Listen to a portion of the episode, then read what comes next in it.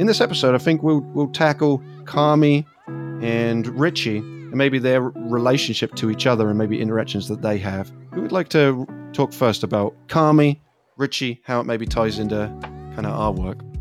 Carmy and Richie are childhood friends and non family family. And that is a significant aspect of their relationship. I see so much more significant change in Richie than I do in Carmy throughout the whole two seasons. And that's intentional. I don't, I, I don't think that that's just my interpretation. And yet their relationship is consistent.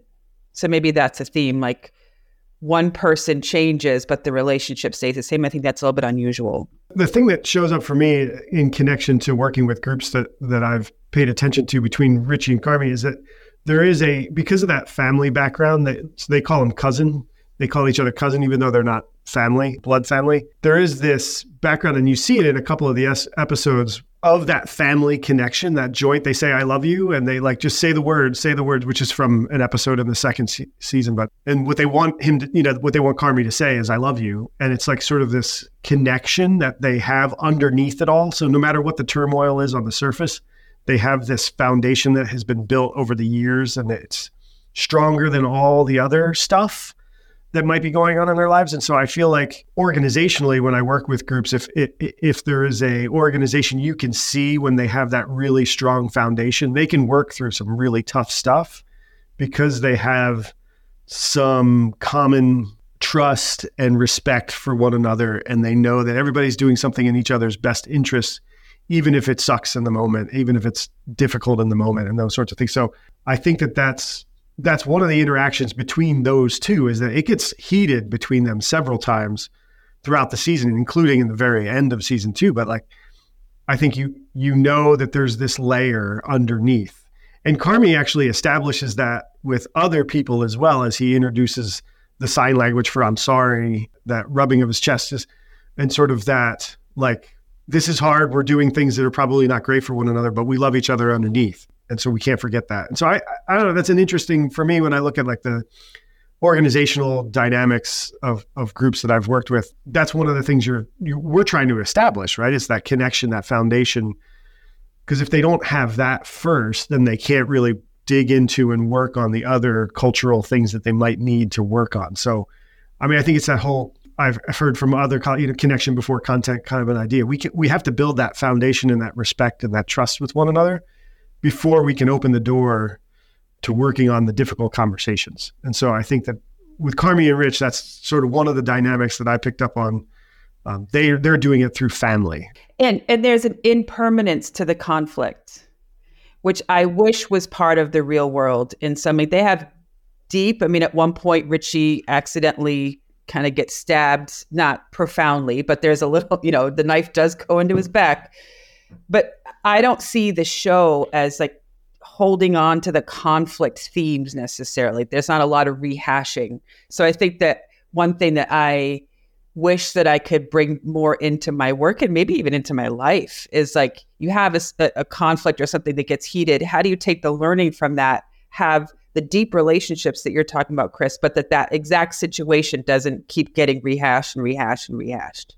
There's also a, like a like a pace to it that part of my dislike for Richie as a character early on was his interactions and the way he treated Carmy. The the anchor and point, the connection point between them is that they've just lost someone they love dearly. it's centered around like this ownership of this restaurant. How do we keep the restaurant alive? But the thing that connects them is Mikey. Richie's somewhat resentment to Carmy was Richie was there. Richie was there through all of the running of the beef, and then Carmy has only shown up after uh, Mikey has passed. And there's a big part of like Carmy's story is his absence. So I think like the connecting part is as much as there's family as connection. I see so much uh, conflict between them is because there is that level of resentment. There's a particular like arc that appears throughout. I think is the letter that Mikey left for Carmy, hidden behind the lockers that Richie identifies and finds, and then rehides and it and it and it takes Richie to have a real change in character and a real change in the dynamic for him to reveal to Carmy that this letter existed, which was actually integral to the storyline that actually makes the whole place survive. So there's this kind of like without that some of that conflict.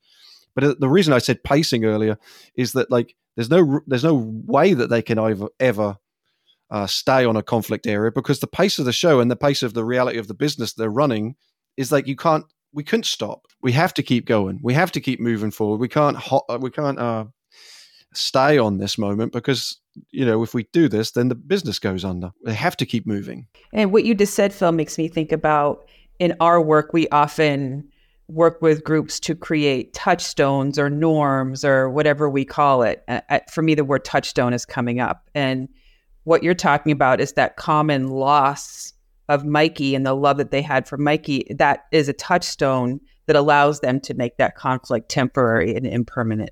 I don't want to reach too much to make connections to our work that isn't there, but the one that just came to me was the importance of having a reset, a touchstone that like, what, wait, what's our purpose? We have this common relationship with Mikey. That's why I think organizations go really hard on creating a mission and like, well, we're going to follow the mission. This is the mission. And I think the reason the reasons they often fail is because they're not reminded, drawn back to, okay, I get that, but like, what's the actual mission? Where's the where, what are we aiming towards? And I think that they have just a much deeper emotional mission because it's not just about keeping the business alive but like it's honoring the the loss, right? Like we've just lost Mikey, so this is why we need to keep moving forwards, and we can't focus on those things. So how do we create those kind of moments for the groups we're working with? And I think going back to like the organization that I worked at uh, recently, where I was having resistance to maybe like people wanting to change and stuff, is you know, I said to them very clearly, like, we're trying to make a good program so that your kids have a really positive experience and also that we protect them, keep them physically safe, emotionally safe. Like that's our aims when we're creating this program. And it isn't this day isn't about me just saying, "Look, you've been doing this wrong," and you getting upset about me telling you got it wrong. Like I think that that's where the energy is taken in a different way, and so trying to anchor it to that mission is important. Yeah, I mean each each of these characters that we talk about has this coming to purpose, which is something I shared with you in our messages earlier. But just this when there's an alignment between the staff of an organization and the mission of the organization. I've talked about this with my students as I'm doing leadership development and putting people out there into the recreation world is when you're interviewing at a place, they're going to be asking you a lot of hard questions to see if you fit within their organization, but you should be asking just as many back to see if the organization will support you in your purpose and your mission. And, and so you have to know what that is.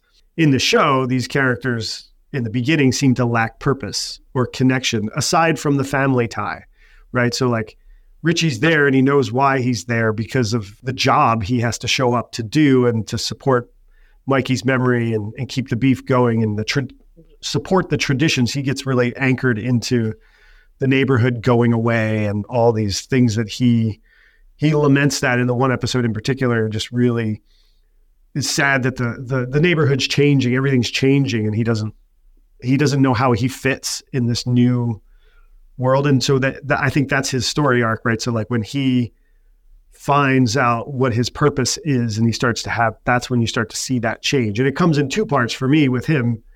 Well the first one is you know the whole letter piece which is like he even said like why didn't you give it to me before and it's, it's like well if i gave it to you before it means mikey's gone you know, like there was sort of this recognition of like, I actually need to take this step away from mourning Mikey to the, you know, what's the next thing? And so that's the first part. And then later in episode in season two, when he goes and finds his purpose within the business. And though both of those are interactions with Carmy and, and one is more passively with Carmen, but the second one is Carmen, and they don't play this up actually very much. They do a little bit in, in later conversations, but that that Carmen intentionally sent him on this this like pilgrimage to find his purpose and his connection to what they're doing. Let's delve further into that. So it's season two, episode seven, and the episode is called Forks. The general overview of this episode is that it's a really a Richie focused episode. He is sent by Carmy to become an intern and, and become what is known as a stage. I was looking up some of the terminology here. Phil, in editing mode here, I just want to add a correction. I have pronounced this role as stage. The actual pronunciation of this is stage. It is French for internship. Stagiaire means a trainee or an intern. So stage is short for stagiaire, and the pronunciation is stage in the role that, that Richie has to do, he has to polish forks. That's all his rollers for nine hours a day, just polishing forks. He then gets introduced to another character known as the expediter. The expediter's role is to ensure that like food is getting to the table on time and has this big like kind of system and focus and flow. And there's an intentionality that you're right. It doesn't get brought up that like that Carmy was intentional when he sent him to this place. But we even as observers don't realize that until right at the end, like in the interaction that Richie has with the owner of the of the restaurant and there's this really wonderful conversation about finding purpose and it leads to a quote every second counts which is like focused a lot in the episode. What has Carmy done so wonderfully from a leadership perspective as a leader to allow Richie to find purpose? Well the first thing that comes to my mind with that question Phil is that Carmy was not leading that charge of like you are going to go and find purpose even though that may have been very intentional, it seemed to Richie, at least from my viewing, that it was on his own terms, not on Carmy's terms. And so Richie could have ha- had a different discovery, and I think it still would have met Carmy's goal of sending him to that restaurant and having that short term internship. So I think there's something about supporting someone without being too prescriptive in the outcome that is really important and allowing those discoveries to be personal and organic. Yeah, the one thing that I was thinking about with this from a leader perspective, because I love how you framed that, Phil, that that we're looking at it from what Carmy does from a leadership. It's the same thing that I think all of us have experienced at some point. What do we do as work? We we do team development. But what's the one group of people that I can't do team development with? It's my own staff. Professional development can't come from me.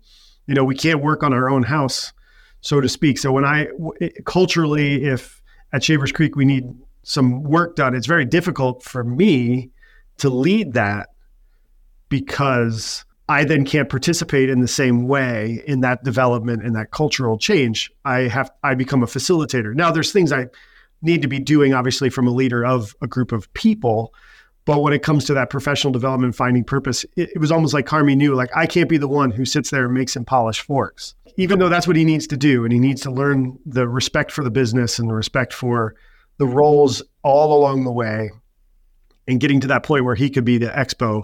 There's this recognition that he couldn't be the one that did that for him, that that relationship and that history wouldn't allow for that. So he needed to send him off to do professional development somewhere else and bring that back with him.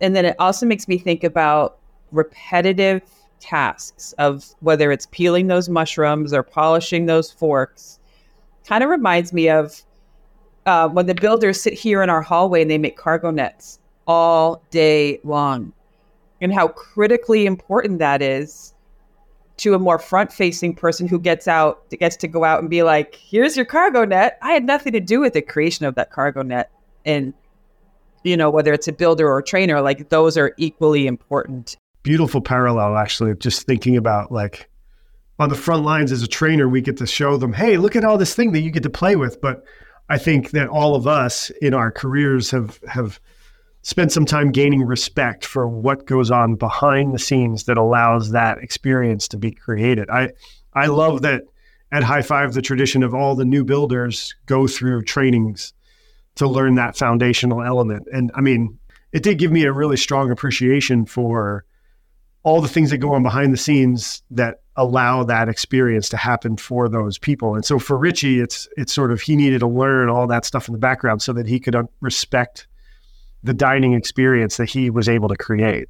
I wrote down as like some one awareness that he had that I think once again Carmy had placed him into this position so he could experience this was that the the dining of someone coming in isn't a dine like you're not just eating to consume it was a dining experience and every person in that uh, restaurant had a role that was integral to the overall experience. Like he was devaluing the need for the forks but like they were like no the forks need to have no smudges on and no marks on them because every single part of that process is towards the greater experience. There's a really wonderful moment in where he you know he's learned he's taught how to listen and be really intentional with his with the people that he's working with. He's he's essentially doing what we tell facilitators is reading the group, right? Like when we say like, oh, you, to be a better facilitator, you need to be better at reading the group. it's really just like we're better at listening. We're better at we're trying to listen to everything that's being said, and we're how how do we meet their needs? And he ends up getting pizza for like a table, and he sees the impact that it has on the, uh, the them. And I think that's when he starts to have this better awareness of purpose. It's not about like just feeding people; it's about like how do we create an experience. And I think about that from training. Like I'm not going to train people just so they know how to belay. I want to create like this experience that they had this really fun experience. They they feel like they're a part of something bigger than themselves. And once you find these quote unquote champions of the industry, I often call them, they're the ones who make the best facilitators because they they're just you're just passionate about it. When I first started in this industry, I used to just set up and take down, set up and take down, set up and take down, and just belay and belay and belay. Like those hours of doing that stuff make me understand like the excitement and the passion and the energy for the industry more rather than I, I can't wait for someone to go on under the zip and say how much they love the experience. How important is it, do you both think, that the cast and all the characters that you named are not similar? Like there's a range in age, ethnicity, life story. How important is that in some of these themes that we've been talking about? I think it's a, one of the big values of the show and sort of uh, one of the lessons that I think people should be pulling from this show is a lot of what's happening in the arc of this restaurant is them all seeing each other authentically you know because they don't see they, they're seeing each other through a specific lens of stereotypes and you see it very very obviously when when Syd comes in as the new person but you know each one of them has this movement to their authentic self because they're seen by their for their value and their strengths that they bring to the team that maybe were overlooked or not seen or not appreciated earlier in the show. And so I, I think that's an arc that we're hoping that I hope that that organizations go through each person who comes to work at that place from a leadership development, you know, from a from a group dynamic standpoint, is showing up authentically. I I in one of my lessons, there's a mistake on one of my slides in my class when I'm talking about inclusion and it, it, it says one of the goals is to make sure everyone feels included.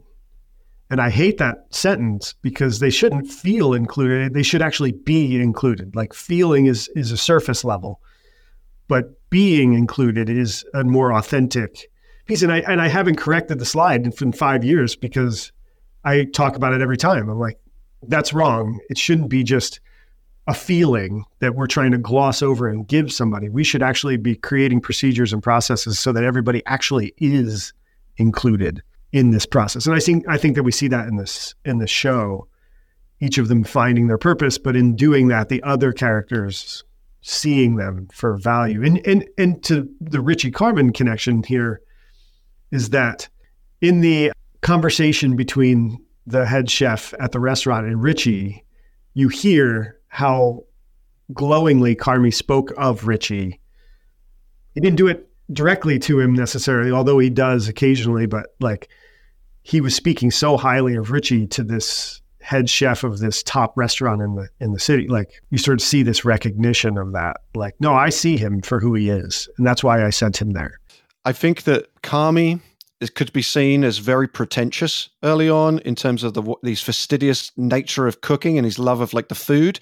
Richie could be seen as like he's just about the people. He just he doesn't care about the food. He cares about the people. What I like about both of them is that they're they're both of their purposes are valid and both of them are, are, helpful to the organization. And there's a realization I think that Richie has of Carmy and vice versa that they don't have to both like and have the exact same direction when it comes to their purpose to benefit the larger organization and the larger organism. Because towards the end, we're still focusing on Carmy really loving his food and being really detail focused on the food, and then we really focus on the on the strength that Richie has.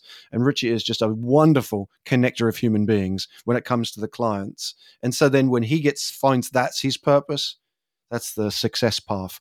There's there's no intention that they both need to like what the other person likes, or for their purpose to be the same, for it still to be heading in the same direction.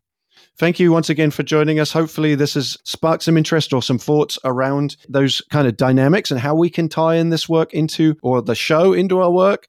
Um, anytime I find that you bring some kind of pop culture reference or something tangible that people could watch and say, like, this is how this interplays, is excited for us as educators because now we get to like tie it to something that maybe people are aware of, or if they're not, they can seek it out and have more awareness. Thanks once again to uh, Chris and Lisa for joining us on this episode, and I'll, uh, we'll see you, or you'll hear us. You'll never see us unless you let's see a promo, but you'll definitely hear us into your ear canals at a later date. Thanks for listening to Vertical Playcast. And then what about thanks for listening to High Fives podcast? Can you do it? Okay, try. Thanks for giving. Oh, I think a guy.